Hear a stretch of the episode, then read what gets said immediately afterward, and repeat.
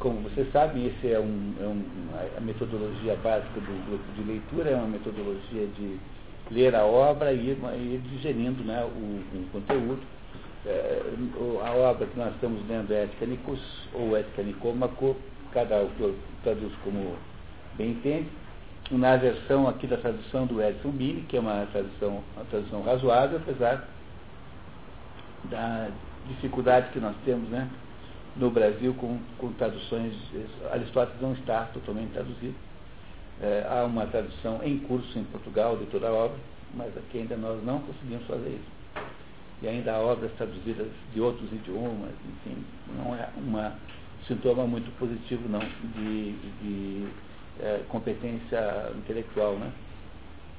Mas a, como vocês, a maioria já sabe, a obra de Aristóteles está é, subdividida em temas é, dominantes e, a, e, a, e, o tema chamado moral né, é, é, representado por duas obras centrais, que é a política e a ética de Aristóteles. Esses dois temas, esses dois livros lidam com assuntos comuns, ah, porque Aristóteles parte da ideia de que o ser humano é necessariamente um ser social que é aquilo que se chama em grego de zoon politikon. Zoon politikon é, é ser social, é ser político, mas no sentido de cidade, polis. Essa expressão é traduzida erroneamente, modernamente, como homem político, o que dá a impressão para todo mundo que a gente está sempre aí com uma segunda intenção qualquer, que toda a nossa vida é um agendamento político, coisas do gênero. Então, Aristóteles não, não queria dizer isso, ele queria dizer que não é possível conceber o ser humano fora da sociedade, e ele então eh, não vê nenhuma diferença entre os interesses individuais e os interesses sociais. Mas isso é, é, portanto, é preciso que a gente lembre que isso é uma consideração é, que só vale perdão, para a, a, época de Aristóteles, porque ele, ele morava, as cidades na, no tempo de Aristóteles eram cidades muito pequenas, né? Eram cidades, eram cidades é, isoladas umas das outras por causa da geografia é, insular da, da, da Hélade, onde todo mundo morava, e, e, havia uma uniformidade extraordinária de visão de mundo. Todos os gregos conheciam as mesmas histórias, todos os gregos tinham a mesma concepção de mundo. Então é preciso ter muito cuidado na hora de transportar essa mesma ideia para o mundo moderno, onde há uma, uma, uma hostilidade natural entre o Estado e a população. Essa hostilidade natural entre o Estado e a população foi teorizada pelo famoso livro Leviatã, de Thomas Hobbes. Isso há muito tempo depois dos gregos, né? Thomas Hobbes aí do século XV, XVI, que é o sujeito que acha que já que os seres humanos são todos maus, é preciso então chamar o maior bandido de todos, que é o Estado, para organizar a maldade dos pequenos bandidos. E essa ideia de Leviatã. Mas no tempo de Aristóteles isso não era assim, porque Aristóteles partia do pressuposto de que havia uma harmonia natural entre os interesses públicos e os interesses individuais. Isso já não é a mesma coisa, porque o Estado deslocou-se é, dessa harmonia por causa da complexidade e da autonomia que ele, que ele adquiriu. Então, Aristóteles diz que tudo, no fundo, no fundo, é vida social. A ética nicômaco é uma ética centrada na ideia da, da, da, da, vida social. E é por essa razão que nós lemos antes a política e agora estamos lendo a ética nicômaco. Quem ler esses dois livros, tiver esses dois livros, terá lido 95% da obra moral de Aristóteles.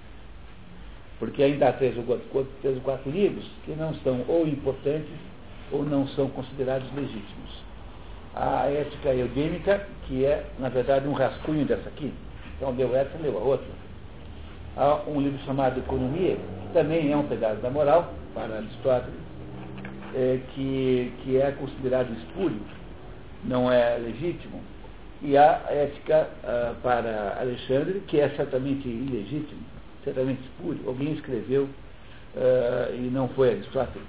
De modo que o investimento né, desses dois livros nos dá aí garantia de que a gente entrou no mundo da, da, da ideia de ética, porque é, é, é nunca esquecendo que uh, a palavra ética e moral, no fundo, são a mesma, porque ethos é a palavra grega para mor, mores é, latino, né? portanto as duas têm a ver com comportamento, só que ao longo do tempo a palavra ética adquiriu um nome técnico, ética é a parte da filosofia que estuda a moral. Entenderam? Então a ética passou a ser um nome técnico da, de um pedaço da filosofia que estuda, que estuda a moral, ou seja, o que é a moral? É o comportamento humano.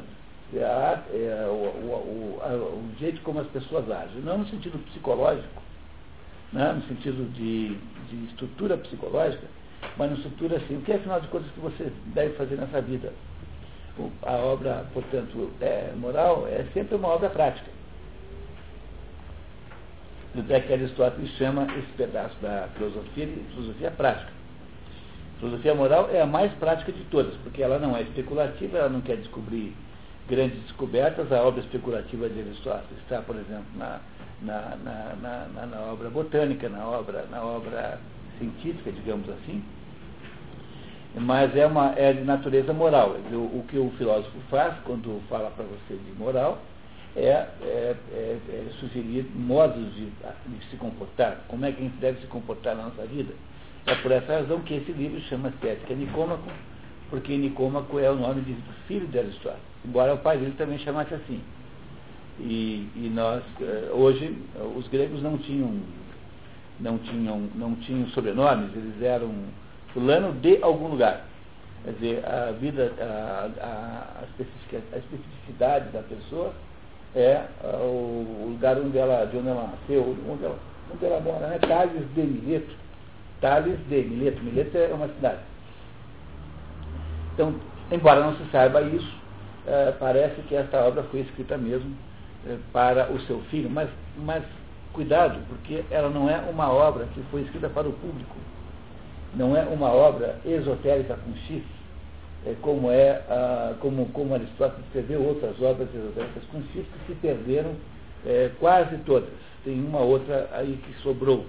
Então, não há na, na, no acervo aristotélico que veio para o mundo moderno obras exotéricas com X, que são obras de, para, para o vulgo. O que nós temos são obras que são compilações resumos de aulas organizados pelos seus alunos. E essa é a razão pela qual sempre há alguma dificuldade na leitura, que não é, nesse caso aqui, muito grande, porque às vezes a gente tem a impressão que as, as, as, a, estrutura, a estrutura da frase está um pouco truncada, há algumas omissões, alguns hiatos e assim por diante. É, é, claro que sempre é possível melhorar a obra que você traduz, só que aí ah, encontra-se sob um outro perigo, que é o perigo que, que, que é, consiste em uh, inventar, inventar uh, coisas que não tem no texto para deixá-lo mais bonito. E essa é a primeira, o maior de todos os pecados de tradução. É quando você parafraseia o texto, tentando ajudar o autor, colocando coisas que não estão lá no original. Às vezes é inevitável, às vezes é, a, a, o texto é quase ininteligível e, mas sempre se corre algum risco. Não é? Então é, isso, é por essa razão que o Aristóteles tem uma obra muito, ah, ah, digamos, trabalhosa, porque tudo que veio de, do Aristóteles para cá, com exceção de uma outra coisa, veio assim sob forma de anotações. Não é como Platão. A obra de Platão veio perfeitamente para o mundo moderno. Tem uma dúvida de uma ponto outro mas em princípio é uma obra literariamente muito melhor do que a de Aristóteles não, não só é melhor como acabamento, como é feita de uma forma muito mais fácil de acompanhar, que é a forma do diálogo. Platão escreve dialogando, inventa personagens que dialogam entre si. É uma, a, o diálogo filosófico é um, é um, é um estilo filosófico. Há outro estilo, como o aforismo, por exemplo, que é o estilo de Nietzsche, que é o estilo de Wittgenstein, que são é, frases de três ou quatro linhas, que são é, independentes umas das outras, é, não é a melhor maneira de ler filosofia. A melhor maneira de ler filosofia talvez seja essa da descrição né, precisa e sistemática da ideia. E essa é a maneira pela qual quase todo filósofo escreve. Mas há estilos filosóficos como há estilos de romance. É a mesma coisa. Tá? Tem sempre alguma variação. Então, o que, que até agora nós sabemos sobre a ética nicômaco? É, Aristóteles falando ou não com seu próprio filho, nós não temos certeza disso, né? Ele né, também tanto faz, porque no fundo o coração da obra não terá nenhum impacto, né? Se, se ele tá, dedicou ou não ao filho, trata-se de um acidente e não de substância. Lembro daquelas categorias que nós vimos aqui no último, no último encontro? Então, nas próprias categorias aristotélicas que estão na lógica, é, o fato de você dedicar um livro a fulano, ciclano, beltrano, não muda a essência do livro. Continua sendo você mesmo. Sábado, numa palestra, me perguntaram assim, mas afinal de contas, professor, será que eu sou o que eu penso? Será que eu, que eu penso o que eu sou? Não é uma dúvida boa essa? Daí uma dúvida como essa é, é assim que você resolve. Né? Você, nenhuma coisa nem outra. Você é o que você é. Ora, naquilo, como naquilo que você é, existe a potência, tá? como naquilo que você é, existe a potência do, do pensamento, então é, você pode é, ficar cogitando sobre o que você é. Se você fosse um tubo de pasta de dente, em vez de ser uma pessoa, você não, não poderia cogitar sobre o que você é. Não é isso? Então, como dentro das potências humanas, já que você é humano, tá, você, você é alguma coisa que pode pensar, então você pode pensar. Mas aquilo que você vai pensar sobre você mesmo, né, tudo que você pode pensar sobre você mesmo, pode estar certo ou errado. E você também pode pensar errado, chegar a conclusões inverídicas sobre você mesmo. Ó, essas conclusões verídicas podem mudar a sua vida, não podem? Pode, por exemplo, você pode achar que você é uma, uma, uma, uma sei lá, que você é um, um, uma arara e pular do prédio. O fato de que você pula do prédio e se arrebenta todo embaixo, não o transforma numa outra coisa, apenas em você todo arrebentado. Portanto, o fato de que você pode pensar na sua vida, em que você é, não é alguma coisa que mude a essência da sua existência. Você continua sendo a mesma coisa, só que agora numa forma mais precária e mais dolorosa. Não será uma outra coisa só porque você pulou do prédio. Quer dizer, eu pular do prédio, eu continuarei sendo José Munir e não serei outra pessoa. Parece claro isso? É, isso que parece uma coisa assim óbvia, que é impossível a gente não concordar, é, é um dos raciocínios é, menos seguidos do mundo moderno. A partir do Jean Paul Sartre da Simone Beauvoir, né, começa aquela dúvida sobre o que, que nós somos, afinal de contas. Né? Então aparece a Simone Beauvoir dizendo que as mulheres não nascem mulheres, as mulheres se transformam em mulheres. Bom, mas se transformam em mulheres, o que será que elas são antes de serem mulheres? Já começou com uma pergunta muito difícil, porque é preciso ser alguma coisa antes. Se não sou mulher, mas homens também não são, porque há muito mais evidente, muito mais indícios de feminilidade num bebê de sexo feminino do que, do que de masculinidade. Portanto, é, a, a ideia de que você primeiro é, é, precisa existir para depois ser, quer dizer, que a essência vem antes da essência, é uma ideia completamente sapafúrdia e completamente lunática. No entanto, é mais ou menos assim que, que, se, que, se, que se pensa hoje. Né? Então, o jeito bom da gente lidar com essas questões, é, que são questões da vida real, concreta, é você ir na fonte mais velha, mais antiga. Porque o, o problema central do mundo contemporâneo é que a gente fica aí meio que fazendo parte da confusão. Eu ficar ouvindo os nossos contemporâneos, essa ideia é muito infantil de que a nossa época é a época mais genial de todas, que é, nada mais é do que o famoso, é, do famoso, famoso, como é que se diz, é,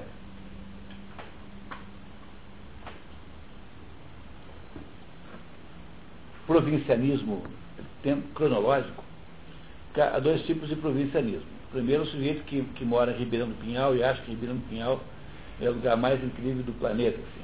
Então, esse é o provincianismo é, geográfico, que é engraçado, né? ninguém acha isso estranho e tal. É o pessoal de Itu. É o provincianismo é, geográfico. Mas há um provincianismo pior do que esse, que é o provincianismo cronológico, que acha que o nosso tempo é um grande exemplo de sabedoria, disso, daquilo. Então, como a gente está na confusão do nosso tempo, e no fundo ele só nos atrapalha mais do que nos ajuda, é que nós estamos indo buscar nas raízes mais velhas do, do pensamento humano, alguma conclusão possível sobre essas questões fundamentais. Esse curso aqui é um curso profundamente prático, porque no fundo, no fundo, que se imagina é que nós aprendamos com Aristóteles algumas coisas fundamentais sobre a nossa própria vida. E é esse o ponto central é, do qual nós partimos aqui. É, esse, esse processo de incorporar o conteúdo do livro que se chama obter cultura. Obter cultura não é um, um processo de saber coisas, dizer beletristicamente. Né? É, a palavra beletrismo vem de belle lettre. Belle lettres são as belas letras. É, você tem as belas letras, são, a, que são a, a, literatura por oposição às belas artes. As belas artes são apenas a pintura, a escultura, a gravura, desenho, enfim, e a arquitetura e a música. As belas artes são essas artes só. E do outro lado tinha lettre, e o beletrista é aquele sujeito que tem assim, que sabe falar de coisas desse mundo, mas ele não é, incorporou esses conhecimentos à sua, à sua existência, à sua, ao seu modo de pensar, não é isso? A sua maneira de ver o mundo. É isso que nós achamos que queríamos que acontecesse aqui. É que esse livro aqui ficasse um pedaço dentro eh, de vocês, o quanto for possível pegar, porque não há, não há meio de você, de todo mundo ter a mesma velocidade, há, há graus diferentes de, é, de, de predisposição para entender. Às vezes a gente na vida não está na hora ainda de entender alguma coisa, depois ela tem entende mais tarde. E cada pessoa tem um grau de amadurecimento possível, e isso é muito pessoal e muito variado. Então o Aristóteles está falando com o filho dele, né, mas está falando conosco. Ele está falando com os alunos dele, porque as anotações de aula que deram origem a esse grupo, a esse livro aqui, são aquelas anotações de aula típicas do, do liceu, que é a escola que Aristóteles montou em Atenas, com, com o dinheiro que ele herdou, ele é, é um sujeito, ele herdou um bom dinheiro, o pai dele era médico, foi médico do pai do, do pai do, do, do Filipe, pai do Alexandre, do avô do Alexandre Grande. É assim que as duas famílias se encontraram. Né? O pai de Alexandre, o pai de Aristóteles, chamado Nicômaco, foi médico do avô de Alexandre Grande. E, e, era, naquela época, ser médico era pertencer a uma sociedade secreta quase, né, né, que eram os, os, os, descendentes de Esculápio, que era, que era o, o digamos, o autor, o criador da, da técnica, né, da técnica da habilidade médica é, na, na Grécia, na Hélade. Então está aqui então o Aristóteles possivelmente está aqui nos contando, né? O seguinte, estamos dizendo o seguinte, olha, pessoal, o, o que afinal de contas, né? Ele parte sempre da, da, de, um, de, uma ideia axiomática, de uma conclusão, que ele não tenta demonstrar. Mas o que, que é um axioma? Axioma é uma premissa indemonstrável, que demonstra, ou então autodemonstrável. Então, assim, olha, tudo que a gente faz, a gente faz voltado para um bem. Como se fosse uma característica implícita da da, da, da condição humana. Mesmo quando acontece de ter um maluco qualquer que faz uma coisa má. Mas essa, essa exceção não implica numa mudança desse preceito, que é um preceito geralmente aceito, se faz as coisas, taticamente tudo bem, temos lugar aqui, ó, faz as coisas aí é, voltados para um bem.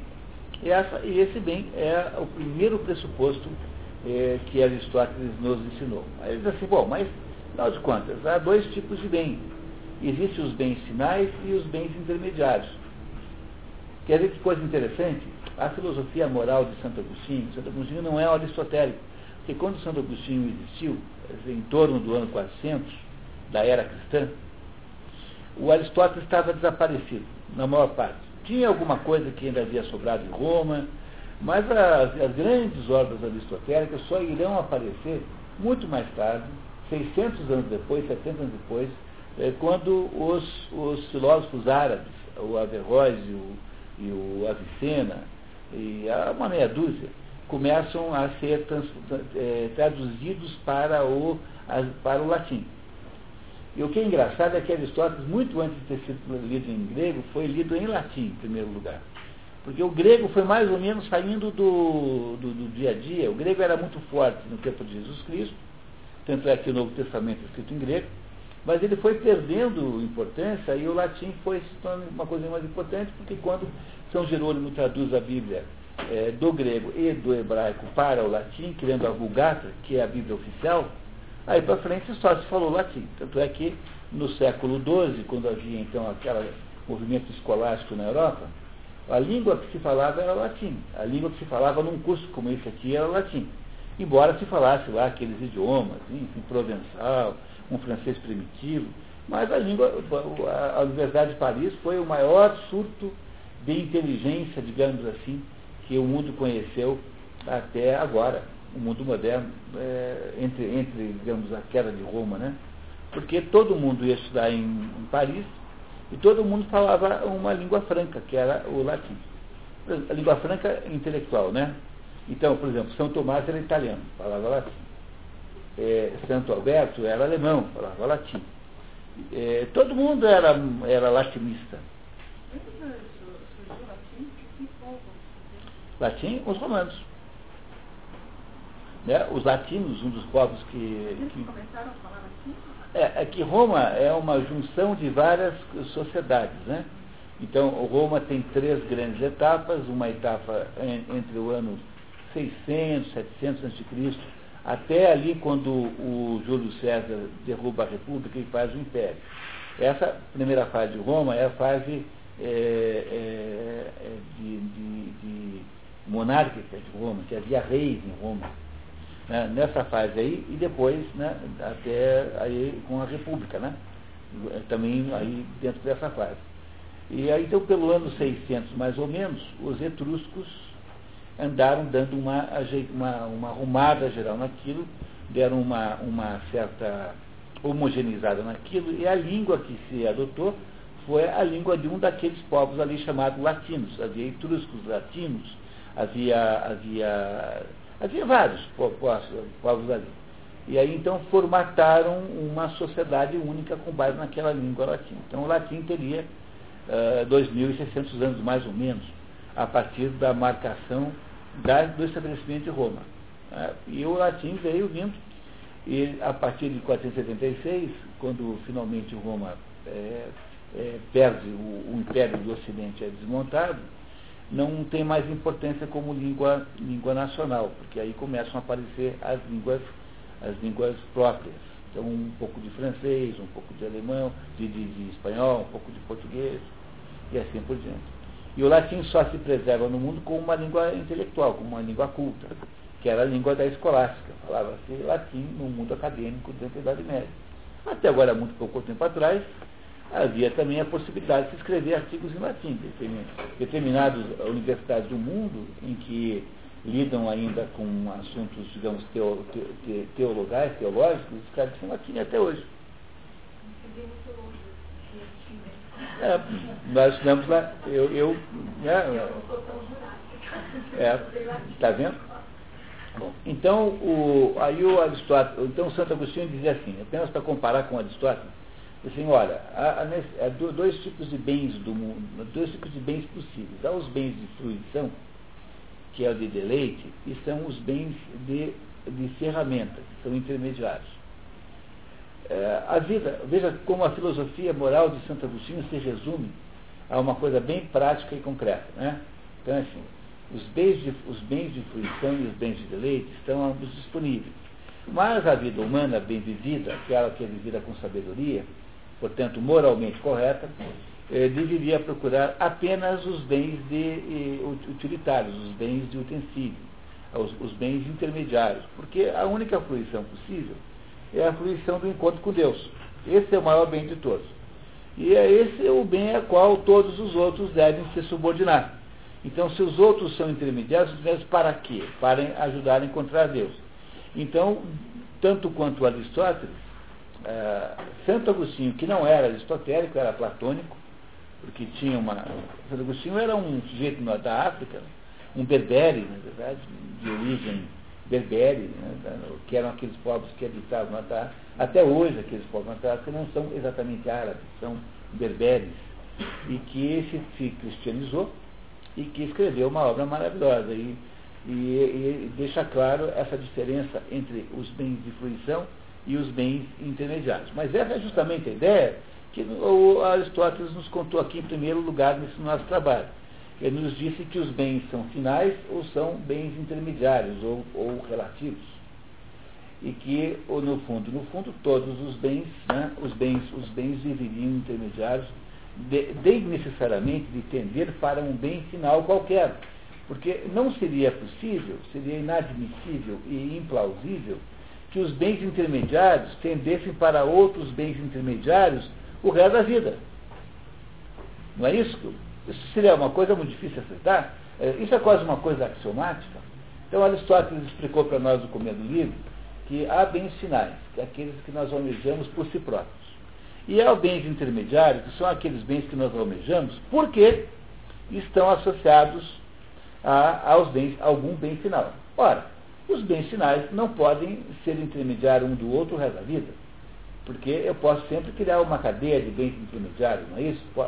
Mas eu não posso fazer isso até o fim do, do teu infinito, porque qual seria o sentido de uma coisa dessa? Então, os bens intermediários necessariamente têm que ter um bem final. Santo Agostinho não tem dúvida de qual é o bem final, porque ele é cristão. Então ele acha que o bem final é encontrar Deus. Mas Aristóteles não é, porque Aristóteles está escrevendo isso é, 700 anos, quase 900 anos antes de, de, de, de Santo Agostinho. E é, quase 800 anos, né? 399 contra 400. 800 anos antes de Santo Agostinho. E ele então está dizendo assim, olha, então já que no fundo, no fundo, todo o bem mais importante é o bem final, então esse bem final há de ser o que ele chama de felicidade. É isso, tá? Que em grego significa eudaimonia. Eudaimonia é a palavra grega para felicidade. Eu é bonito, daimos é, é espírito.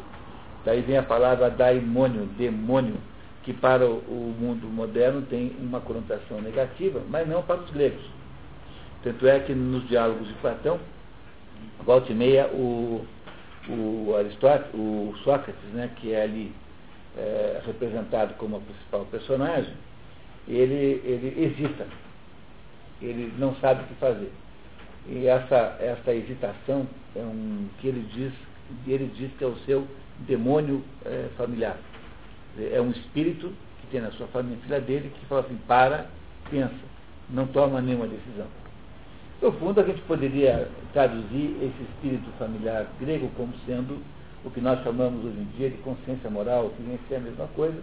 Consciência moral é aquele negócio. Quer dizer, os desenhos animados estão certíssimos em representar isso como um diabinho, como um anjinho que fala assim, não, não roube o Daí outro diabinho fala assim, parece um diabinho, né? não, pode roubar, olha que lanche gostoso, tá? não, não, o outro fala, não. Então a consciência moral é aquele anjinho que diz para não roubar o lanche do coleguinha. Vai dar apenas um exemplo assim, é, digamos, é, divertido. Logo, o que Aristóteles pensa que seja o bem final a que todos almejam é a felicidade. Só que o problema é que eles não sabem explicar o que é felicidade. Porque felicidade não, é, não tem uma definição só. Diz assim, olha, para, para algumas pessoas, é, felicidade é a fruição e prazer. E ele compara essas pessoas que são assim com os escravos. E, e os que têm um pouco de, de conhecimento da ideia das castas, a Betina, por exemplo, né? Quer dizer, aí há uma coincidência total entre a ideia de escravo e a ideia de quarta casta, é, de servo, que é a pessoa que tem uma fruição pessoal apenas. Aí diz ele que a outra, outro tipo de gente, que são os políticos, tem como, é, bem como felicidade as honras externas, que é o que tem os políticos, né? É, que tem uma, uma, uma, uma vez eu ouvi de uma, duas moças é, numa festa assim, que achavam o Rafael Greca sexy. Uma coisa que só é possível de achar se você considerar um aspecto aí mágico que ronda a vida política, né? Não é isso? O Rafael Greca fica até sexy, como prefeito, né? como, como autoridade. Assim. Então eu só consigo entender, porque não é possível outra explicação. E eu, então, ah, diz o Aristóteles que esta, esse tipo de felicidade também é precário, porque quem dá a honra é, é, quem está fora e não quem está dentro. Ou seja, você pode ser, nesse momento, considerado muito é, valioso, muito honrado, no dia seguinte do, da mudança de governo você é um ladrão sem vergonha. Não é assim que acontece com os ministros. Os ministros, é, né, o Alexis Stepanenko uma vez me contou, Stepanenko foi ministro do Itamar Franco, de Minas e Energia, e ele foi ministro lá e me contou o seguinte, que quando chega na última semana do governo, você não consegue um café. Porque o, aquela turma de, de, de atendentes e tal, sabendo que, a, que você vai sair mesmo, eles, eles, eles, eles destroem a sua possibilidade de. Eles não consideram mais você valioso. Não tem, não tem menor chance. Não, ninguém te dá mais bola. Você não consegue pedir nada. Não, não dá para ligar. Vou ligar você, pô. Entendeu? Coisa desse gênero. Então, essa é, essa é, é, a, é, a, a, razão pela qual as honras desse mundo, de acordo com Aristóteles, não são o, o melhor jeito de, de você. É, não, é, não é felicidade verdadeira. Portanto, se não, não servem essas, há um terceiro tipo de felicidade, que é a da busca é, incessante e obcecada por riqueza. Esse tipo de opção, desse tipo Aristóteles fala muito mal, assim com grande agressividade, diz que isso é de todas as vidas humanas a pior, porque a riqueza só é, é valiosa na medida em que ela é, é potência para alguma outra coisa. Porque o dinheiro só serve para você comprar coisas que você não tem. Portanto, se o dinheiro é, em última análise, um intermediário também, porque você não pode comê-lo, você não pode usar o dinheiro em si. Então, o sujeito que estabelece uma vida em torno do dinheiro está estabelecendo uma vida em busca de bens intermediários, que é uma coisa quase infra-humana, de acordo com Aristóteles. Diz que esse é o tipo de vida que é absolutamente sem sentido. E aí diz assim, bom, então já que não é, não é a fruição e os prazeres, não é a honra e também não é o dinheiro, que tipo de vida então é essa que seria, levaria à felicidade? E esse tipo de vida que, que, que, que levaria à felicidade é o. Aristóteles define assim, é viver a vida de acordo com alguma coisa que só é possível e a única prerrogativa do, daquele ser. Por exemplo, uma água, é, é, para poder ser bem realizada como água, tem de molhar. O fogo, para ser bem realizado como fogo, tem de queimar. E o ser humano, então, precisa exercer então, a sua expectativa ontológica, digamos assim. Aquilo que ele tem como especificidade e que é, então, igual à sua própria missão. Quer dizer, a vida mais feliz de todas é a vida vivida é, é, com, sob o império da razão, da, da, da maneira mais virtuosa possível. Essa é a definição de Aristóteles sobre o que seja felicidade. No entanto, quando ele estabelece essa, essa eu estou fazendo um resumo até agora, né? quando ele estabelece essa, essa definição, ele gera, gera, um outro problema, porque aí você tem que explicar o que é, afinal de contas, essa, esta vida. O que, que é este bem que você gera com essa vida? E aí então ele gera uma polêmica aqui com o seu velho professor Platão, que achava que o, há um modelo de bem em algum lugar e que esse bem ideal que os platônicos almejam é que o Platão né, acham que esse bem ideal é o modelo de bem. E é esse modelo que nós deveríamos é, é, executar, é, procurar, né, perseguir. Mas a pessoa diz, mas isso não pode ser assim, porque esse bem ideal é um bem inalcançável, portanto ele não é, ele não é imanente à própria vida humana, ele é transcendente, portanto eu não posso criar uma vida em função de, de um modelo que eu não posso alcançar, portanto eu tenho que produzir uma vida em torno de bens alcançáveis, reais, concretos, que são os bens é, desta vida aqui. Como, como por exemplo, o, o, cita, o músico, né, o, viol, o violinista, é, é bem, bem realizado quando toca violino, segundo o melhor modelo de tocar violino. Então, é isso que o Aristóteles está tentando aqui né, entender, não é isso? Tá? Ajudar a entender, criando então a ideia de que a, o, bem que ele, o bem que ele acha que nós devemos perseguir para sermos felizes, nunca é um bem do corpo, mas um bem da alma. Porque os bens das coisas, tem três tipos de bem. Tem os bens ligados ao corpo, tem os bens ligados à alma e os bens ligados às, co às coisas. Ele acha que o bem é, que de fato nos interessa é o bem ligado à alma. E, então, no fundo, felicidade o que é? É a atividade da alma, porque o bem para Aristóteles é uma coisa ativa, concreta, são ações. Segundo, a virtude. E é nesse ponto que nós estamos. Ele vai tentar agora explicar um pouco melhor o que é isso e usa um método filosófico que é investigando pedaço por pedaço até chegar à compreensão de alguma coisa que faça sentido. Então, a filosofia, portanto, na sua metodologia, é uma técnica de raciocínio que permite que ele possa lidar com qualquer problema, mesmo com assuntos que ele não conhece. Porque, afinal, a, o, o, o, método vai propiciando e permitindo que você vá lidando com aquele assunto a, a, em partes. E vai mais ou menos construindo alguma coisa que faça sentido. Por isso que Aristóteles dizia que há um tipo de conhecimento de ciência chamado instrumental, que é onde se enquadram esses, essa, a sua própria lógica. A lógica de Aristóteles, o conjunto de obras chamadas de órgão, então, não são obras especulativas, são obras instrumentais. Eles foram feitas para lidar com as outras coisas. E essa contribuição de Aristóteles nisso é extraordinária. Ele, de fato, desenvolveu um conjunto de técnicas de pensamento que hoje nós usamos sem saber. Por exemplo, o silogismo é uma invenção aristotélica. Feito isso, vamos em frente então? Estamos na página 51, no item 8. É isso? Muito bem. Então vamos lá. É isso mesmo? Tá. Quem é que gostaria de ler? Um leitor? Muito obrigado, Vamos lá. A incoerência política deve determinar nosso primeiro princípio não apenas como uma conclusão lógica deduzida a partir de certas premissas, como também a luta dos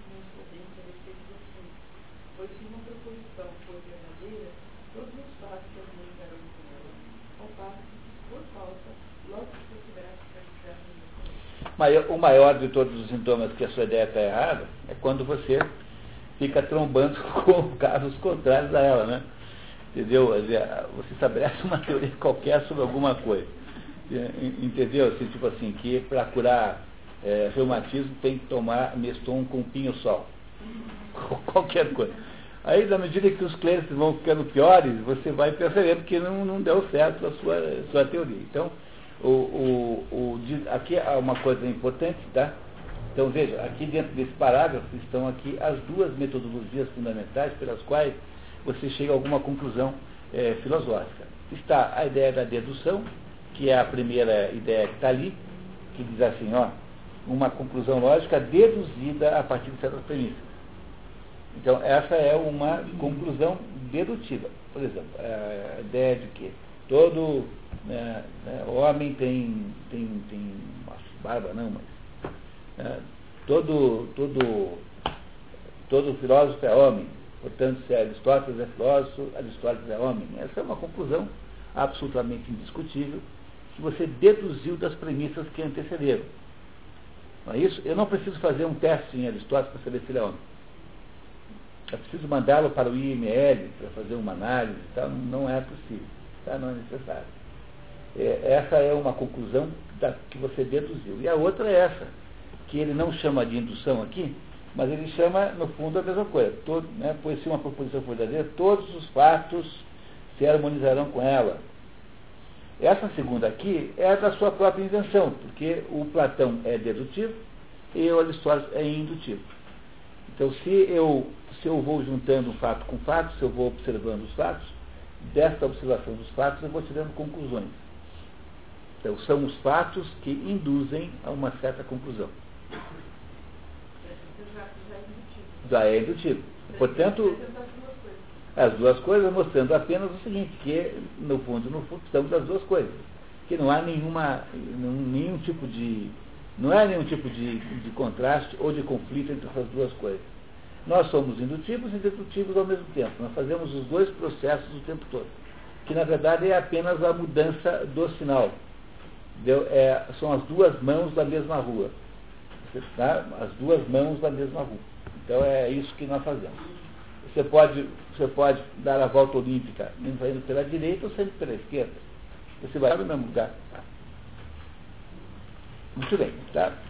Karen, por favor. Ora, as coisas boas classes a saber, bens externos de um lado e bens da alma e do outro lado.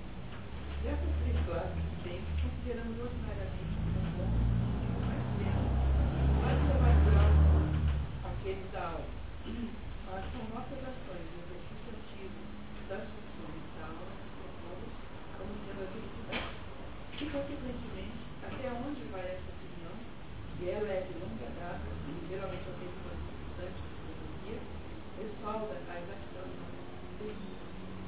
é, os estudantes de filosofia no tempo dele, né? né? Porque hoje, no, no, filosofia, é o sujeito que, que não sabe se existe. Tem aquela dúvida enorme, será que eu existo de fato? Né? Então, é, essa é a diferença do tempo de Aristóteles para o nosso tempo. Também a revela como se simplesmente ao declarar que a finalidade consiste em assumir atividade de algum tipo, pois assim, a finalidade é Ademais, nossa definição harmoniza com a descrição do homem feliz como alguém que vive bem ou dá bem, uma vez que virtualmente identificou a felicidade como uma forma de viver bem e dar. É, o que ele está querendo aqui fazer é insistir no fato de que a felicidade decorre de ações concretas. A felicidade não é um, uma, um estado potencial, é um estado de, pra, ah, de, de, de, ato, não de potência. Quer dizer, a felicidade é alguma coisa que você faz na ação humana. É, não, não, esquecer que a ética é, a, é a, a, ciência da ação humana. Como é que você age? O que, que você deve fazer? E é essa a razão pela qual ele está insistindo nisso. Que nós só temos uma vida possivelmente feliz fazendo alguma coisa. É na ação humana que se possibilita a felicidade ou a não felicidade. Mas na ação. É isso que ele está dizendo. Acrescente a isso constata que todas as várias características buscadas na felicidade concernem ao bem como, como definidos. Algumas pessoas pensam ter a felicidade a virtude, outras a prudência. É, prudência aqui tem um problema de tradução, porque a palavra grega é froneses. Froneses é uma, é uma palavra dessas difíceis de traduzir, com muitos significados. Então, o, o, o Bárbara Gamakuri, que é o tradutor, traduziu por é, discernimento. E o tradutor em inglês, o Ross, por sabedoria prática. Discernimento, sabedoria prática, nenhum dos dois parece muito com prudência, né? Mas ele está falando disso mesmo, de sabedoria prática, de saber viver. Tá? Saber viver. Outras como forma de sabedoria. Outras ainda afirmam que é todas essas coisas. Ou uma delas em combinação com o prazer, ou acompanhada do prazer na qualidade de uma atitude indispensável. Uma outra escola inclui a prosperidade externa como um fator concomitante. Algumas dessas opiniões são sustentadas por pessoas desde a antiguidade, outras por apenas alguns homens ilustres, e é provável que nenhum deles conseguisse ser identificado. A probabilidade é que aquilo que crê seja, ao menos parcialmente, ou mesmo mormente correto. Então, então uh, novamente ele está aqui, na verdade eu me antecipei um pouquinho, fiz mais resumo do que ele dizia agora no começo do nosso encontro, né? mas ele está aqui uh, novamente tentando descobrir, afinal de contas, o que, que é, o que é que é que nós chamamos de, de o que, que é ser feliz, não? o que, que é, portanto, é, essa, essa felicidade. Se é a virtude, se é saber viver, ele vai explicando um pouquinho mais para frente melhor. Relativamente ao que declara ser a felicidade da virtude, ou alguma virtude particular, nossa definição está de acordo, pois a atividade que conforma à virtude envolve virtude. Quer dizer, atividade, quando a gente. A, atividade é ação, né? A ação que é feita conforme a virtude está falando da virtude. Tem razão, portanto, em parte. Mas não resta dúvida que faz uma grande diferença que concedemos o bem mais excelente na dependência da posse da virtude ou da sua existência, na disposição virtuosa ou da manifestação efetiva da virtude. Uma vez que um homem pode ter a disposição sem que essa produza qualquer bom efeito, como por exemplo quando se ele conta do homicídio ou tem as suas funções suspensas devido a uma outra causa. Então, então quando você está dormindo, você não é virtuoso. É, é, ou seja, a posse da virtude como potência não é tão boa quanto a posse da virtude como fato, como exercício da virtude concreta. Porque ele está o tempo todo dizendo que a felicidade é atividade, atividade. Então ele está o tempo todo insistindo que é, é preciso fazer para que possa existir a felicidade, que é preciso realizar concretamente e não olhar para a, a, a felicidade como um, um potencial ela não é potência, ela só tem ela é potência também, mas ela só tem valor para Aristóteles como fato, como ato. É isso que ele está dizendo, tá vendo? Vamos ver como vai ficar claro agora. Entretanto, a virtude no exercício ativo não pode ser inoperante. Será necessariamente atuante e atuará bem. Então, a virtude no exercício, a virtude no exercício ativo, quer dizer, a virtude transformada em ação, você é um sujeito virtuoso, você é caridoso, por exemplo. Mas você só é caridoso de verdade quando você tira um real do bolso e dá para o pobre que está te pedindo. Entendeu? Então, aí quando, quando. Então, veja só. Portanto, a virtude no exercício ativo não pode ser inoperativa. A tradução é sempre complicada, né? Quer dizer, quando você. Está dizendo o seguinte, quando eu estou dando a, a, a esmola, eu não estou sendo inoperativo, estou sendo operativo. Será necessariamente atuante e atuará bem. A virtude só se manifesta realmente nos atos virtuosos. A virtude só se manifesta nos atos virtuosos. Porque Platão fica o tempo todo dizendo que a virtude existe sozinha, lá no mundo das ideias. E ele é o, ele é o proselitista do contrário. Né? Então, vocês compreendem, né? Para ele, não tem valor nenhum uma virtude que é uma virtude teórica que está lá não sei aonde, como inalcançável. Para ele, a única virtude que interessa de fato é a virtude que é executada realmente é por isso que ele acha que essa virtude tem que estar associada à ação, enquanto a, o platonismo acredita que a virtude está associada a uma, um modelo, a um espelho, a alguma coisa a que nós nos referimos. Qual dos dois tem razão? Obviamente que os dois, né? Porque, porque, porque não tem nenhuma solução a esse problema. Eu não posso ter atos, atos virtuosos se eles não forem virtuosos em relação a uma determinado modelo de virtude. Mas esse modelo de virtude, por sua vez, sozinho não é virtude de maneira nenhuma. Ele é apenas uma palavra. Não é isso? Por exemplo, os cachorros são cachorros porque tem alguma coisa que os unifica, que é uma espécie de cachorridade. Ah, então, a palavra cachorro, portanto, é uma palavra genérica que unifica os cachorros. Mas a palavra cachorro não morde. E se não tivesse cachorro nenhum concreto, verdadeiro, não teria nenhum sentido ter a cachorridade. Pela mesma razão pela qual não tem a buzunguidade, porque não há nenhum animal chamado buzungo, que eu acabei de inventar agora nesse momento. Não tem nada parecido com isso. Vocês compreendem que esse problema é absolutamente insolúvel?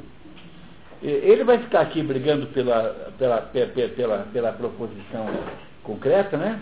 Mas ele não consegue resolver o problema inteiramente ele sozinho. Ele vai ter que ficar o tempo todo tentando né, é, resolver o problema. É, sem, no fundo, mais para frente, ele vai acabar tendo que admitir que há um modelo de virtude, mas ele continua é, é, dizendo que só é possível esse modelo existir na medida em que ele se torna prático e concreto. Tudo na vida humana é assim. É verdade, tudo na realidade é assim. Tudo é assim. Nós somos é, indivíduos completamente separados uns dos outros. Mas, ao mesmo tempo, nós somos indivíduos sociais e pertencemos a uma sociedade. Ao mesmo tempo e simultaneamente. E, e é essa a razão pela qual determinados problemas não têm nenhuma solução. Entre eles, este.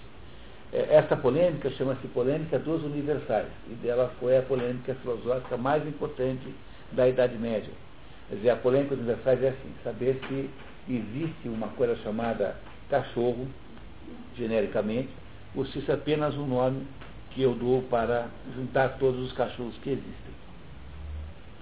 Ora, se não há cachorro genérico nenhum, como é que eu posso é, garantir que os cachorros continuarão sendo equivalentes? Como é que eu posso continuar dizendo que esses bichinhos todos aí são do mesmo bicho? Então, deve ter alguma coisa que os unifique. Ao mesmo tempo, não, se essa coisa genérica chamada cachorro não fosse representada por cachorros reais concretos, não teria nenhum sentido disso existir. Olha, pode parecer uh, que você sabe resolver isso, mas olha, não, não dá para resolver. Isso foi, houve 500 anos de debate, foi até São Tomás. É uma polêmica, começa com Boécio, vai até São Tomás, começa com mais anterior ainda. Então tem mil e poucos anos de debate em cima desse negócio aí. Parece que a solução é nenhuma. Acho que não tem solução. Esse é o problema. Então está ele aqui brigando com o Platão sobre a mesma coisa, tá? Vou, cara. Ele fala aqui na coisa que já algumas opiniões sustentadas por pessoas desde a antiguidade. Ele já falando desde a antiguidade. Né? É, a antiguidade para o Aristóteles são os pré-socráticos. Porque ele foi aluno de Platão e ele tem uma diferença para as muito pequena, 15 anos. Então Sócrates é uma figura muito presente para Aristóteles, sobretudo numa época que as coisas não mudam. Então não tem evolução urbana, então tudo parece é, mais próximo de você, né? Não é isso? Tá? Então, para, para a época dele, Sócrates era contemporâneo, assim, digamos. Então, a antiguidade para ele é o, é o pessoal pré-socrático, que veio lá até o ano 600 a.C., quer dizer, nos 200 anos anteriores, que Sócrates morre em 399. Aristóteles morre em 322. Então, de, entre Tales de Mileto e, e, Aristóteles tem 322 anos, né, até a morte, né, de distância, que não é muito, mas para ele já era uma gente, antes de Sócrates parece já distante. Muito bem. Tal como os jogos olímpicos, as coroas de flores das histórias não são concedidas aos mais belos, mais fortes indivíduos presentes, mas àqueles que participam das competições, visto que é entre esses que, não, que são é, encontrados os vencedores. São aqueles que agem corretamente que ganham os prêmios e as coisas boas da vida. É, é isso, quer dizer, quem que você dá o prêmio de, de primeiro lugar? Para quem ganhou a corrida, mas não quem, entendeu? Não é para atleta mais bonito, na fotografia, mas é aquele que ganhou de fato. Ele está aqui fazendo, fazendo aqui intrigas com Platão, pra, no sentido positivo né, da palavra. E que se que a vida, da, a vida da virtude ativa é essencialmente prazerosa, visto que a sensação de prazer é uma experiência da alma, e uma coisa proporciona prazer a um homem na medida em que se diz que aquilo que ele gosta é prazeroso. Exemplificando, um cavalo proporciona prazer a alguém aficionado a cavalo. Uma peça a quem gosta de teatro e, de maneira semelhante, ações justas são prazerosas a quem ama a justiça. E atos que se conformam a justiça, geralmente aqueles que amam, aqueles que amam a justiça. É, porque seria muito estranho que alguém fosse aficionado da equitação e não soubesse montar. Você gosta, adora equitação, mas onde é que você monta? Não, tem o medo de cavalo. Não, então, mas você então não. É, então não adianta você ser aficionado à virtude e não ter uma vida virtuosa. Não é isso? É isso que ele está dizendo aqui. Quer dizer que, que, é, vocês compreendem que essa questão de fundo é a grande diferença de visão que há entre Platão, que é um sujeito que parte de cima para baixo, e Aristóteles, que parte de baixo para cima. Ambos têm razão. E, e a, o engano só está em querer escolher um dos dois. Eu, por exemplo, segunda, quarta e sexta sou platônico, terça, quinta e sábado sou aristotélico. É? Tá? Então, é, é, é, essa, essa é a diferença. É, é uma diferença falsa, no fundo é um conflito falso. Porque, no fundo, o que há aqui por trás disso é uma tensão insolúvel da existência humana, que é o fato de que, ao mesmo tempo que nós somos indivíduos, nós também somos grupo. Nós também pertencemos a uma espécie. Portanto, né, é, não tem como resolver isso aqui. E os dois caminhos permitem a, a sabedoria. Mas enquanto a massa humana traz prazer de coisas que entram em conflito mútuo porque não são prazerosas por sua própria natureza, as coisas naturalmente prazerosas são prazerosas aos amantes porque é nobre, e assim são sempre ações conforme a virtude. de modo que são prazerosas essencialmente bem como é, prazerosas, essencialmente bem como prazerosas aos amantes do que é nosso. Consequentemente, nesse caso, a vida dos amantes da móvel dispensa o prazer como uma espécie de azeite ornamental, uma vez que contém seu prazer em si mesmo. E se considera adicionalmente que o homem que não experimenta prazer na prática de ações novas não é, em absoluto, um bom homem. Ninguém chamaria de justo a um homem que não gostasse de agir com justiça, nem de generoso se não gostasse de praticar ações generosas, e do mesmo modo no que se refere a comando. E se assim, ações que conformam a virtude devem ser essencialmente essa, esse dilema aqui, que é muito interessante, é o dilema do mundo moderno. O sujeito aparece e se autodeclama humanista. Então, ele é humanista. Então, declarou-se amante da humanidade. Né? O que é um humanista? Alguém que ama a humanidade. Só que essa, essa declaração de ser humanista é uma declaração meramente formal, porque, no fundo, no fundo ele, ele não fará nada por ninguém concreto. Não só ele não fará nada por alguém concreto, como também achará normalíssimo sacrificar alguns centenas de milhões em função desse ideal do humanismo. Então você nunca acredite no humanista, porque os humanistas são esse tipo de, de, de, de criminoso potencial, porque no fundo você deve amar o indivíduo, cada indivíduo concretamente.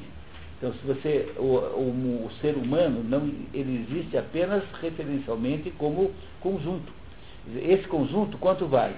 Ele certamente existe, mas na prática mesmo só seres humanos reais, concretos, que moram aqui e ali, têm CPF ou não, então, o problema do humanista é que o humanista ama platonicamente o ser humano, uh, ou por conveniência política, ou por conveniência né, socialmente correta, e aí então ele permitirá todo tipo de agressão contra indivíduos concretos em função de uma de um amor platônico, é um amor de, sobre uma coisa que é apenas uma referência.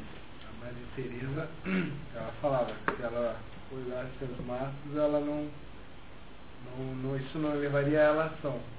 E ela olhando cada pessoa, isso leva ela à ação. Então, quer dizer, tem enorme desconfiança dos humanistas em geral. Os humanistas em geral são pessoas extremamente perigosas. Porque eles são sujeitos que só sabem, a, a, têm apenas um amor abstrato pelo mundo. E não tem um amor concreto sobre as pessoas concretas. Então ele é humanista mas ele nunca vai ajudar alguém concretamente que está ali pedindo um auxílio real e verdadeiro. É a mesma confusão acontece no âmbito da escola. Então, sábado eu, eu, eu faço um grupo como esse aqui, mas para cento e poucas pessoas lá em Paranavaí, do livro Pai Ideia, do Werner Jäger, numa outra metodologia, porque é uma multidão. E aí então levanta uma professora e fala assim, ah professor, mas como é que nós com esse nosso pequeno grupo aqui vamos mudar a sociedade. Pois aí, bom, tá?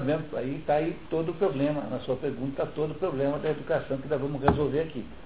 Porque nós não temos menor capacidade de mudar a sociedade, porque a gente não consegue nem levantar mais cedo 15 minutos, muito menos né, mudar a sociedade. E, então, o que é esse negócio de mudar a sociedade? É apenas uma desculpa que a gente dá para não ter que mudar quem? Para não ter que fazer um, um jeito de melhorar a vida do João, da Maria, do Pedrinho, daquelas crianças concretas que estão ali com aquele olho remelento assim. Então, quer dizer, o único objeto da educação é o indivíduo concreto que está ali. Toda a conversa de educação, educação para a inclusão, educação para a justiça social, todas essas conversas genéricas são todas conversas equivocadas ou mal intencionadas. Nunca leve a sério isso. A educação para o sucesso humano, educação para a reforma do homem, a educação para a reforma do homem é aquela técnica lá do Gulag, do campo de concentração. Isso é a, reforma, a educação para a reforma do homem. É um conjunto de técnicas de lavagem cerebral, não sei o que que deve ser alguma coisa assim. Então, toda vez que você sai do. Compreendem? Toda vez que você fica no genérico e, e, você, e você não entra no concreto, é, você está produzindo um, um equívoco extraordinário. E essa é uma contribuição que Aristóteles está dizendo para nós. Ele está dizendo isso para a gente. Tá? Real, concreto, é a pessoa que está na tua frente.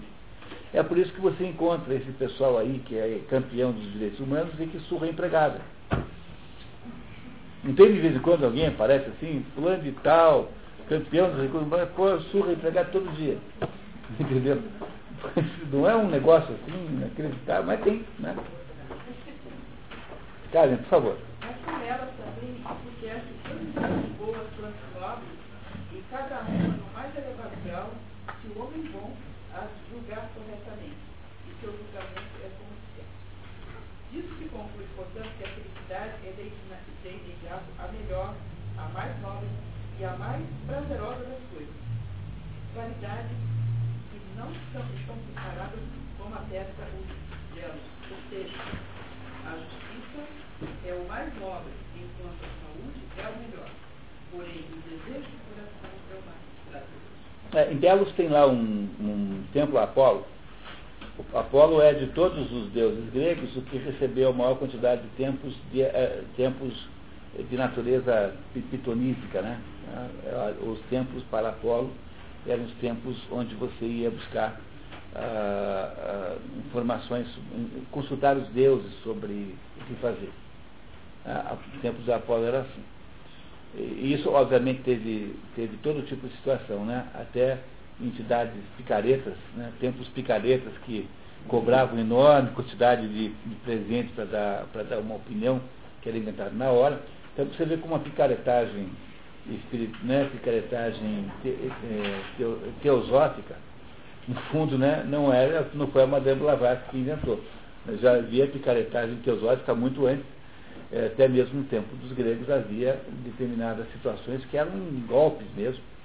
Mas o templo mais importante é o de Delfos, onde estava escrito na entrada conhece a ti mesmo. Não só isso, mas como outras recomendações que de fato estavam escritas lá, conhece a ti mesmo, que é o templo que, que Sócrates eh, vai consultar para perguntar se tinha alguém mais, não foi ele, né, mas foram consultar para saber se tinha alguém mais inteligente que Sócrates na Grécia.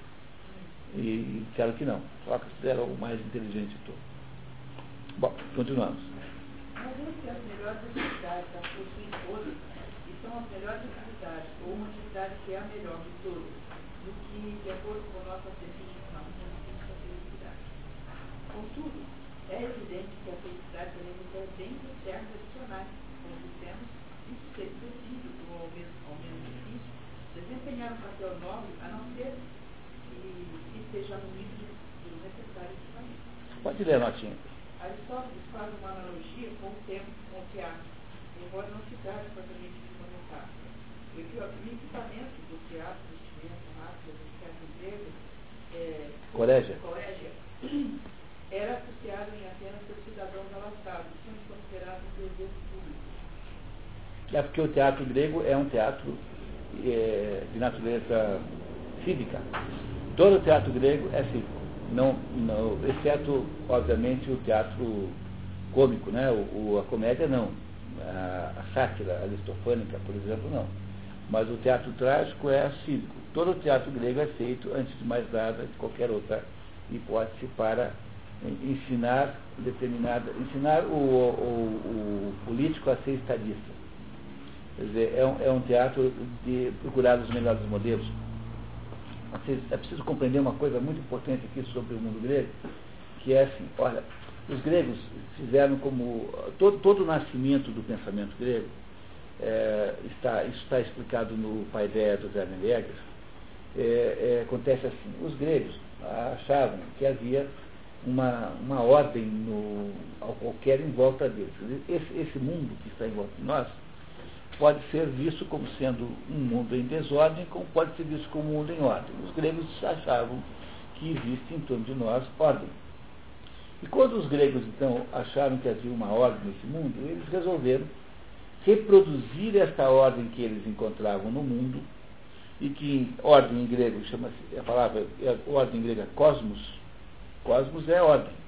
Então acharam que essa ordem que cósmica, portanto nas coisas, ordem cósmica é um pouco de né, redundância, né?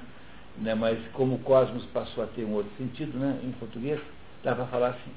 Então essa ordem que os gregos viam na, na, na natureza eles ah, ah, passaram para as outras coisas também. Então, a escultura grega é feita para reproduzir a ordem cósmica.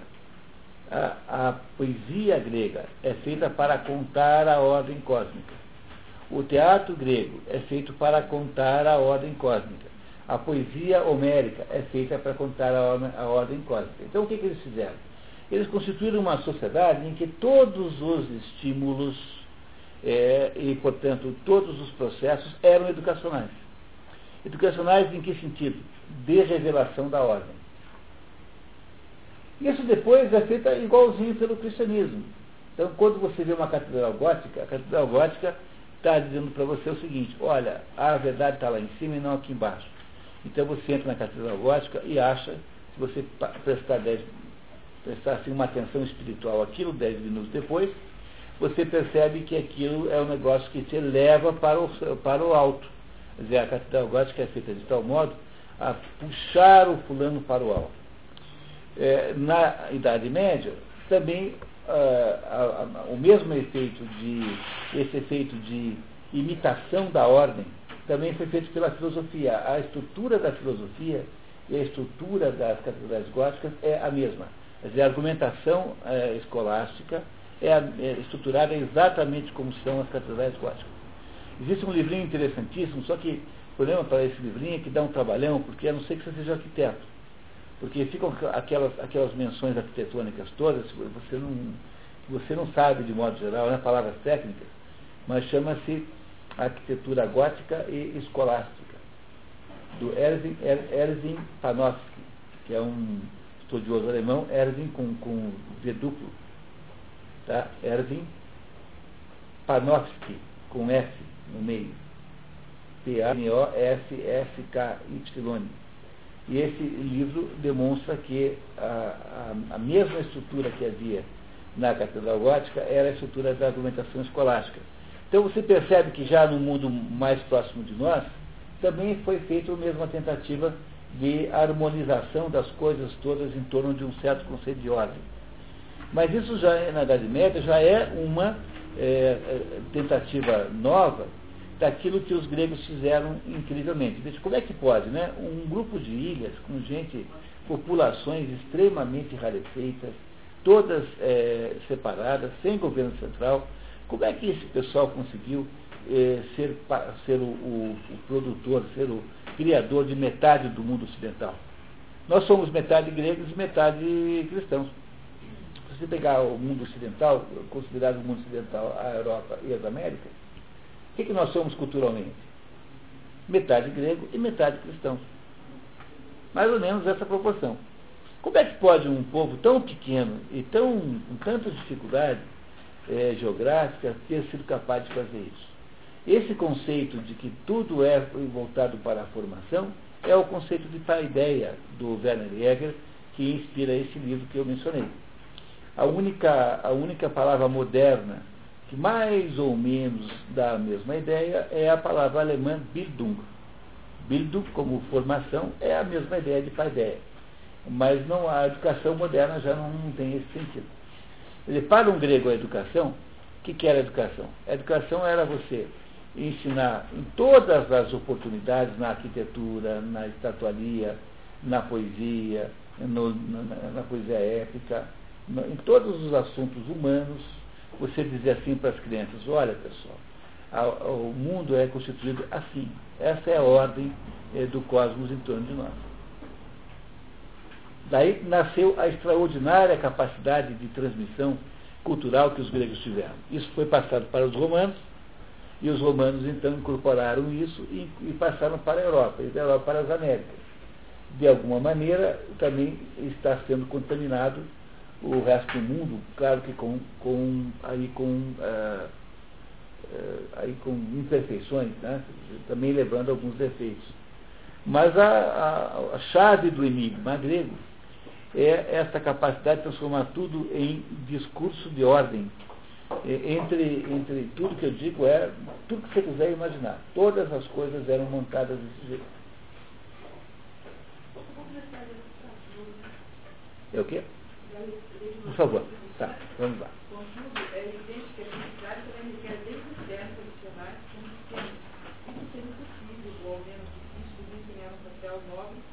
acredito que seja necessariamente. Muito porque muitas ações nobres requerem instrumentos para a sua execução, sob forma de amigos, como riqueza ou poder político. Há, ademais, certas vantagens externas cuja falta embota a bem-aventurança até como o bom nascimento, filhos satisfatórios e beleza sexual. Quer dizer, alguém muito disforme por nascimento civil, ou sem filhos e sozinho no mundo, não corresponde à nossa ideia de um ser humano feliz e talvez o seja menos ainda aquele que tem filhos ou amigos que são indignos, ou aquele que teve bons filhos ou amigos, mas os perdeu através da morte. Assim como dissemos, parece efetivamente que a felicidade exige o acréscimo da prosperidade externa, sendo esta a razão de alguns indivíduos identificá-la identificá como uma boa fortuna, a despeito de alguns deles a identificarem como razão. Esse parágrafo aqui é um parágrafo extraordinariamente importante porque ele é uma. É, como é que eu diria para vocês? Ele é uma. É é, o, é o ponto fraco da argumentação do livro todo. Porque por esse parágrafo, por exemplo, Aristóteles não consegue explicar Sócrates. Sócrates era horroroso, feíssimo. Tá? Muito feio. Tanto é que quando ele era criança, era a mãe tinha que amarrar uma linguiça no pescoço dele para o cachorro poder brin querer brincar com ele. tá bom. Tá um pouco exagerado, tá? Muito bem. Não, Sócrates era muito feio, Sócrates era pobretão, tanto é que Sócrates, é, quando acaba a vida, quando ele é acusado, né, e o, o, o sistema jurídico ateniense dizia que você era acusado de alguma coisa, daí o primeiro julgamento era sobre a sua culpa. O segundo era sobre que castigo receberia, né? Então, é, o castigo basicamente era a morte ou a prisão, muito raramente, ou a, o exílio. Um desses três. Basicamente morte ou exílio.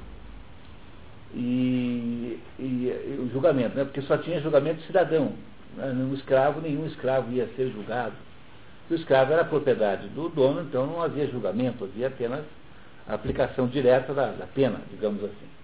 E o, e o, então o cidadão tinha esses três destinos, mais ou menos. E, só, e quando a, essa segunda parte, o, o, o réu se condenado pode propor uma troca. Então, pediu sua morte. Não, eu posso, eu gostaria de ser exilado. Aí, então, de modo geral, se concordava. No caso de Sócrates, um senhor de idade, um herói, um herói de guerra, um velhinho, e ninguém jamais iria dizer não. Né? Mas o, o, o Sócrates, em vez de propor o exílio, fala assim, não, eu queria então trocar a minha pena de morte por eu viver às dispensas do Estado no Pritaneu, que havia lá um lugar chamado Pritaneu, que era o lugar onde você hospedava os heróis, os atletas que ganhavam competições. Então, eu passei a minha vida inteira cuidando de vocês, eh, dando aula para vocês deixarem de ser burro, eu nunca cuidei da minha própria vida. Então agora eu sou um pobretão, tenho um centavo, então em vez de vocês me matarem, queria que vocês me sustentassem no Pritaneu. Né? que, que, que, é uma, obviamente que é uma proposição cínica. Né? E o, e o, e o, e o, a, a, o, Sócrates, no dia da sua própria morte, quando começa o raio o dia, a primeira coisa que vem é a sua mulher, a Xantipa, que de acordo com os comentaristas foi a mulher mais chata que já existiu. É, a Xantipa aparece lá carregando os filhos de Sócrates, passando de uma tremenda descompostura. E agora você vai morrer, não ficar aqui sem dinheiro por sua causa, tal. Mas é muito engraçado isso, vale a pena você ler, está num diálogo de Sócrates, toda essa conversa. E, então Sócrates é o sujeito que é exatamente o contrário disso e que não se pode dizer que ele não tenha sido feliz. Aristóteles aqui não sabe resolver esse problema. Ele, ele estamos pressupondo né, que esse pedaço aqui tenha origem aristotélica pura, porque esse é outro problema dessa obra. Né? Sabe Deus quem é que andou se metendo no meio da. Será que um daqueles frades copistas, no meio do, de uma noite de sono, assim, não delirem a aumentar a obra? Não é? Quer dizer, sempre tem gente que acha isso, né? Mas uh, Sócrates não consegue resolver esse problema porque ele, uh, Aristóteles, porque ele, ele não, ele não, ele, ele, nisso aqui ele está tanto em dúvida que mais tarde vocês vão ver que ele desmente completamente o que está escrito nesse parágrafo. Tá? Esse parágrafo será autodesmentido pelo próprio Aristóteles. Então, vocês entendem que isso é assim mesmo, que são textos de aula e que tem esses problemas todos? Então, continuamos. É isso que dá origem à questão de a felicidade, é algo que possa ser aprendido ou adquirido através do treinamento, ou cultivado de alguma outra maneira, ou ser concedida por, por algum favor divino, ou mesmo pela sorte. Ora, se qualquer coisa possível pela humanidade é uma dádiva de Deus, é razoável supor que a felicidade seja uma concessão divina, com efeito de todas as forças humanas é a que é a maior probabilidade de ocorrência e de ser, e, porquanto, é o mais excelente de todas elas. Entretanto, esse assunto talvez diga respeito mais francamente a um outro exemplo. É, esse exemplo, pode ler embaixo. o- o- É, nosso- vocês a teologia. Essa questão, contudo, não é tratada por Aristóteles a metafísica, ou em qualquer de suas obras, outras obras que chegaram a nós. É, essa história tem aqui uma, uma, uma curiosidade importante. O Aristóteles nunca escreveu um livro sobre teologia. A metafísica chama-se metafísica, quer dizer, além da física. Física para um grego é tudo que diz respeito à natureza, porque física é natureza, física natureza. Então, a física para um grego é o estudo da natureza, portanto, das coisas que, que, que, que se modificam. Então, o que caracteriza a natureza é se modificar, de alguma forma. É, aí, de modo geral, a gente traduz metafísica como sendo aquilo que está além da física, ou seja, aquilo que não se modifica. Mas, na verdade, o nome metafísica é assim, porque no- na arrumação que foi feita pela, da obra de Aristóteles, colocaram um livro Metafísica. É, Esse livro, é, que não tem esse nome, Aristóteles não deu esse nome, esse livro ele foi nomeado pelos comentaristas. Então, aquele conjunto de assuntos que compõem a metafísica foi classificado logo após a física. Por isso aqui deu-se a ele o nome de metafísica, além da física. Então, a metafísica de Aristóteles não é propriamente um livro de teologia, porque Aristóteles, de alguma maneira, não tem muito interesse em estudar Deus. Ele, ele tem a, a absoluta convicção de que Deus existe. Porque se tudo se move por força de alguma outra coisa, deve haver alguma coisa que moveu as outras e não foi movida. E essa coisa que tudo moveu e não foi movida é o motor inicial. Esse motor inicial é a mesma coisa que Deus. Então Aristóteles não está interessado em debater isso. Ele, Para ele, Deus é uma, um axioma. Como ele está interessado nas coisas concretas, ele se afasta sempre que pode dos assuntos eh, muito abstratos, que ele, de certo modo, julgava ser o, a- o terreno do seu professor Platão. E ele, então, até onde se sabe, não escreveu esse livro, e não há nem mesmo notícia de que esse livro teria sido perdido. Porque você sabe que um livro existiu porque alguém falou, olha, no livro tal, mas a gente não tem aí nenhum, nenhum resquício da existência de um livro chamado Teologia de Aristóteles. De todo modo, mesmo que a felicidade não seja a nova enviada do céu, mas sim conquistada pela virtude e por alguma espécie de estudo ou prática, parece ser uma das mais divinas coisas existentes, pois aquilo que constitui a recompensa e a finalidade das virtudes se afirma como sendo a coisa mais excelente, além de algo divino e abençoado. É, é, Teon, Chicar, Acorion, Macário. A ideia de abençoado deve ser entendida como intimamente associada à esfera de bem-aventurado. É, novamente está aqui o Aristóteles tentando sair do, do- tentando estabelecer a felicidade por padrões de- imanentes, né? ou seja, nas coisas concretas, e, mas está aqui novamente indo lá, puxando a divindade para poder dizer que é dela que vem o negócio. Né? Olha, se a divindade é a origem da felicidade, deve haver alguma esfera em que essa divindade ocupa, que é a conversa platônica.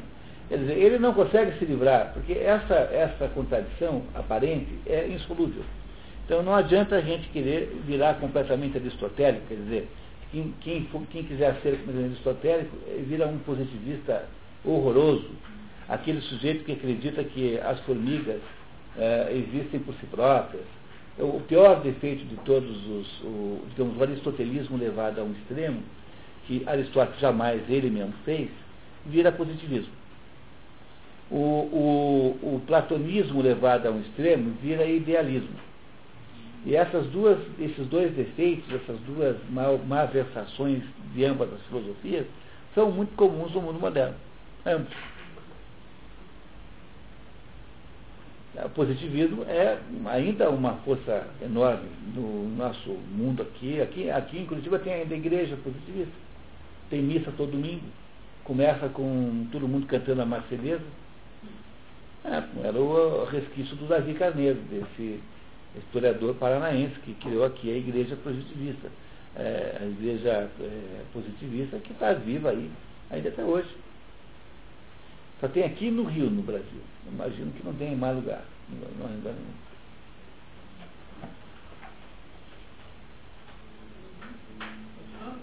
Por favor. Acrescente que nesse nosso ponto de vista é admissível que ela seja largamente difundida, isso que pode ser alcançado através de alguma forma ou processo de estudo, ou pelo esforço por todas as pessoas cuja capacidade para a virtude não tenha sido apropriada ou mutilada. Devemos acrescentar que se é melhor ser feliz como resultado dos próprios esforços do que por um dom da sorte.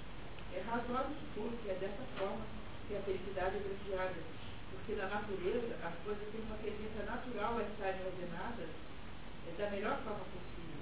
O mesmo que nos verdadeiros no que concerne aos produtos da arte e da causação de qualquer tipo, especialmente a mais elevada.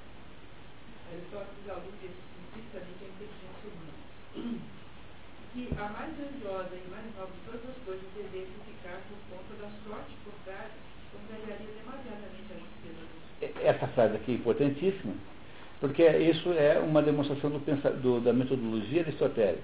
Quer dizer, a ideia de você imaginar, por exemplo, que o mundo tal como é, é foi é, criado por atos de aleatórios, tentativa e erro. Então, depois de tudo trombar um, com tudo, e deu esse mundo que está aqui agora, é um negócio de tamanha improbabilidade que é preciso ser muito, é, digamos, cínico até para você propor uma coisa dessas. Imaginar que esse mundo em que nós vivemos, por exemplo, é resultado de ações aleatórias. Imagine, né, que, que, que houvesse um, uma houvesse aí uma, uma, uma organização que vai acontecendo pelas trombadas. Aí até que uma hora o mundo acerta uma fórmula que é essa mais ou menos que tem hoje e tudo parece mais ou menos encaixado, porque tudo mais ou menos funciona, e que isso é uma isso é uma resultado de uma de um jogo de dados. Ah, é possível imaginar uma coisa dessa? Olha, quando você olha qualquer assunto desses, você chega a conclusão. Tem um livro de uns americanos que fizeram um cálculo da probabilidade de haver outro planeta habitado no universo. Aí eles construíram uma equação em que há alguma coisa como 20 variáveis. Quer dizer, para que você possa ter um planeta habitado, é preciso ter uma, uma, uma de seres inteligentes, seres inteligentes de acordo com a hipótese evolutiva, que é a dominante hoje aí na ciência, precisariam de tanto tempo para poder existir, portanto, a, para que esse planeta possa ter vida inteligente, seriam necessárias condições em número de 20, mais ou menos. Essas condições são assim, 1 vezes 2 vezes 3 vezes 4, 1 vezes 2. Ou seja, qualquer uma que seja igual a zero uh, anula toda a possibilidade. É, essa é a razão pela qual planetas pertíssimos da Terra, como Marte e Vênus, não têm vida nenhuma. O que é, do ponto de vista é, cósmico, um escândalo. Porque são planetas aqui bem do nosso lado e não tem vida nenhuma. Por que, que isso é assim? Porque a vida só é possível dentro de condições extraordinariamente específicas. Eu não me lembro das 20 agora, mas é assim, tem que ter uma distância do Sol que não seja nem muito grande nem muito pequena. Tem de ter, tem que ser sólido. Tem de ter uma lua para poder fazer com que haja uma, uma, um controle da declinação da Terra, de modo que os invernos não são muito frios e os invernos não são muito quentes. Tem de haver um planeta grande do lado para juntar o lixo é, que vai acontecendo. Tem que haver uma certa formação da crosta terrestre para poder manter o calor, enfim, há 20 condições. E essas 20 condições, então, se você for aplicar essa equação aos bilhões de planetas que existem, reduzem a possibilidade a uns pouquíssimos. Então, então é muito mais fácil ter vida pela obra de Deus direta, ou seja, porque Deus resolveu fazer, do que por obra do universo, ou seja, do estado natural das coisas. Essa é a conclusão. Precisaria ter muito mais fé para acreditar na, na, nessa questão do mundo ser resultado desse, desse tombamento dessa É. Precisa ter muito mais fé do, do, da vida ter surgido lá. Do que acreditar em Deus. Acreditar Ah, ah, é isso mesmo. É, você tem toda, toda a razão. Porque é muito mais difícil acontecer isso do que você imaginar que Deus. É como o negócio do. Como os evolucionistas não conseguem resolver o problema lá da, da, da, da, das fortes de transição, quer dizer, eles não conseguem provar o transformismo. né? então, você tem assim determinados buracos que não foram resolvidos até hoje. Aí o, o Stephen Jay Gould, que é um evolucionista já falecido, para tentar resolver o problema, ele diz assim, não, mas é, é, a vida não evolui assim linearmente, ela evolui aos saltos. Bom, para você imaginar então que vem um coelho andando assim, de repente, pluf, vira um, um gambá, isso é muito mais tem que ter muito mais fé nesse negócio do que em Deus, porque é muito mais improvável que isso aconteça, entendeu? É, Do que a outra forma. Então, o que, o que eu estou aqui, o que ele está dizendo aqui, é que não é possível, tá? essa última frase aqui, que a mais grandiosa e mais nobre de todas as coisas devesse ficar por conta da sorte, contrariaria demasiadamente a justeza das coisas. Então não pode ficar por conta da sorte. Aqui, está sendo platônico. Aristóteles está sendo platônico aqui. É, mas ele não quer abrir, ele não quer admitir isso abertamente, porque significa que ele largar sua posição. Mas ele vai aos pouquinhos eh, ficando platônico também. Tá? Continuamos, por favor, Carmen. Sexta, né? Quinta para sexta ele já fica mesmo. Isso. A questão também é iluminada por nossa definição de felicidade, segundo a qual a felicidade é um certo tipo de atividade da alma, enquanto as boas coisas restantes são ou meramente condições de espetáculo da felicidade ou pertencem à natureza de meios auxiliares que instrumentalmente existem. É, por exemplo, a internet, etc., não é o objetivo da sua vida, ela é o meio para alguma outra coisa, né? Essa conclusão aqui no 23 é especificamente que a felicidade não depende da sorte, mas sim de nós. Não, né? Não, É isso mesmo. Essa conclusão, ademais,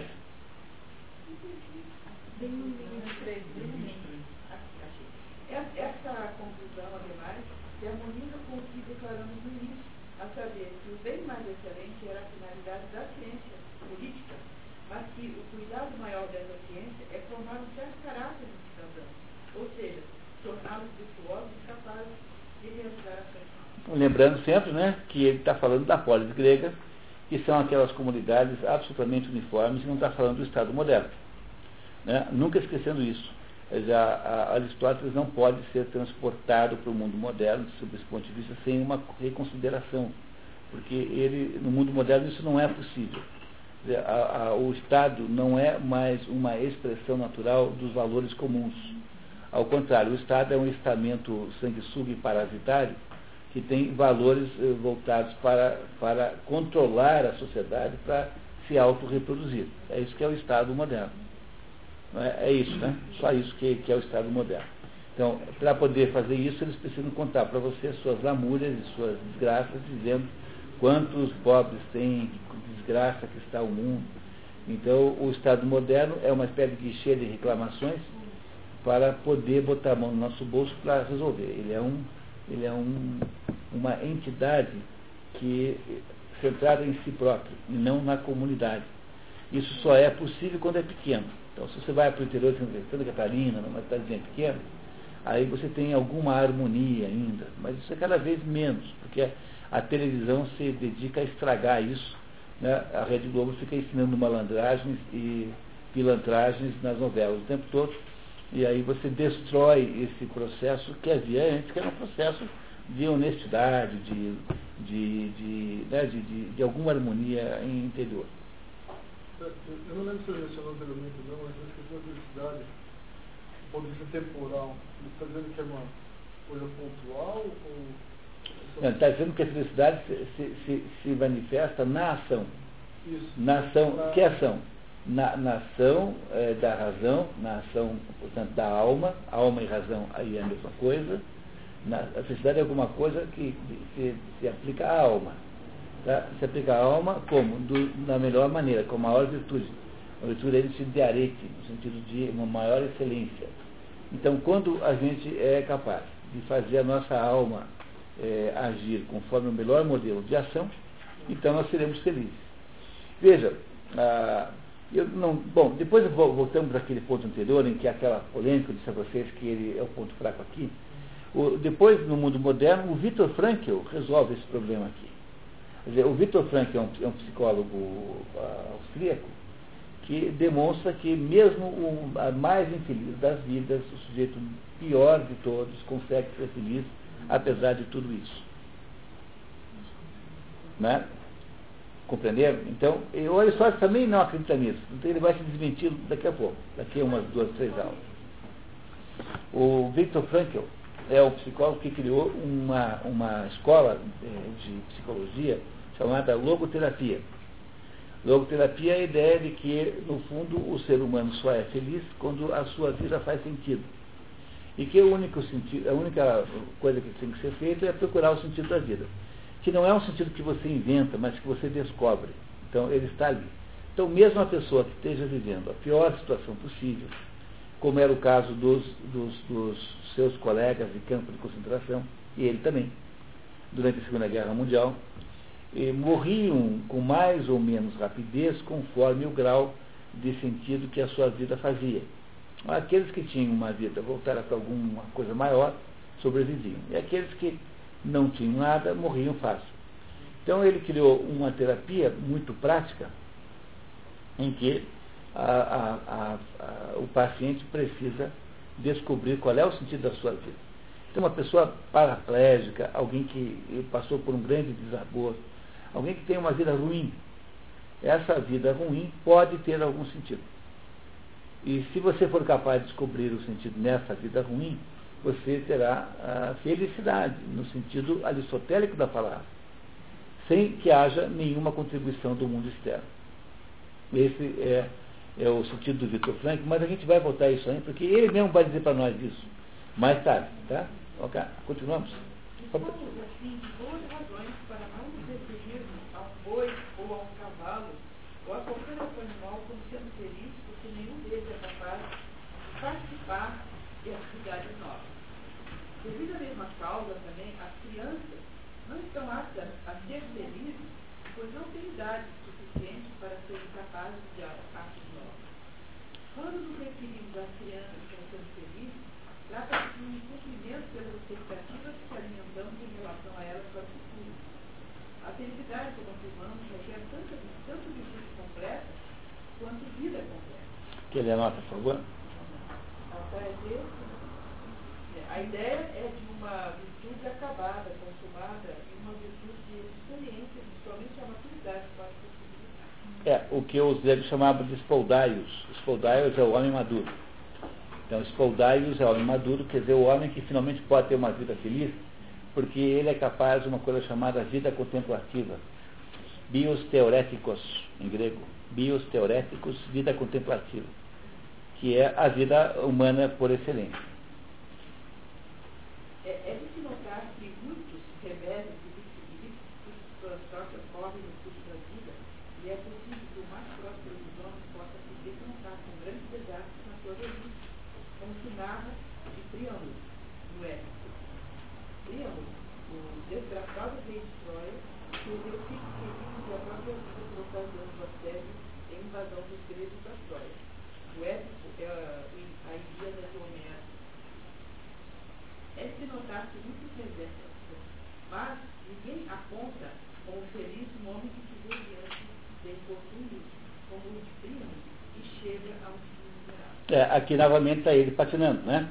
Por quê? Porque ele está dizendo assim, bom, é que a, a, um homem maduro é possível ter uma vida uma, uma, completa. Mas se alguém tiver uma vida muito infeliz, como o Príamo, Príamo perdeu 19 filhos, perdeu a mulher, Écuba, perdeu Troia, tudo, tudo, tudo, tudo você pode imaginar. 19 filhos morreram. Tá? Alguns com crueldade e tal. Então, esse sujeito não se pode chamar a ele de feliz, né? Mas se ele fosse, se ele fosse cliente do Vitor Frankl, precisava falar com o Vitor Frankl, né? Talvez o, o fosse feliz assim mesmo. Se, se compreende que o Aristóteles está tentando defender esse argumento, mas ele não consegue. E ele aos pouquinhos vai cedendo, depois ele vai entregar o fato de que de fato é possível ser feliz mesmo contra o mundo. Tá? Mesmo contra o mundo. É, é claro que não vale esse raciocínio para todo mundo. Porque para aqueles para quem a felicidade é um sapato novo, a inexistente sapatarias é uma coisa muito infelicitante mesmo. Né? Não é isso? Para aquele para quem as honrarias eram felicitantes, não é isso? Aquele para quem a honra era felicitante, que era, que era cônsul como o Boécio, na hora que você perde o seu cargo, aí você fica infeliz. Não é isso? Tá? Quer dizer, para aqueles para quem a felicidade está colocada no lugar errado, é óbvio que o mundo externo é essencial e dele depende a sua felicidade. Mas não para aqueles para quem a felicidade é da alma. É isso que o Aristóteles está se autocontradizendo aqui o tempo todo. Mas ele, no fundo, está se contradizendo, porque isso aqui foi uma aula que ele deu, foi naquele negócio. Daqui a pouquinho já vai chegar à mesma conclusão que nós.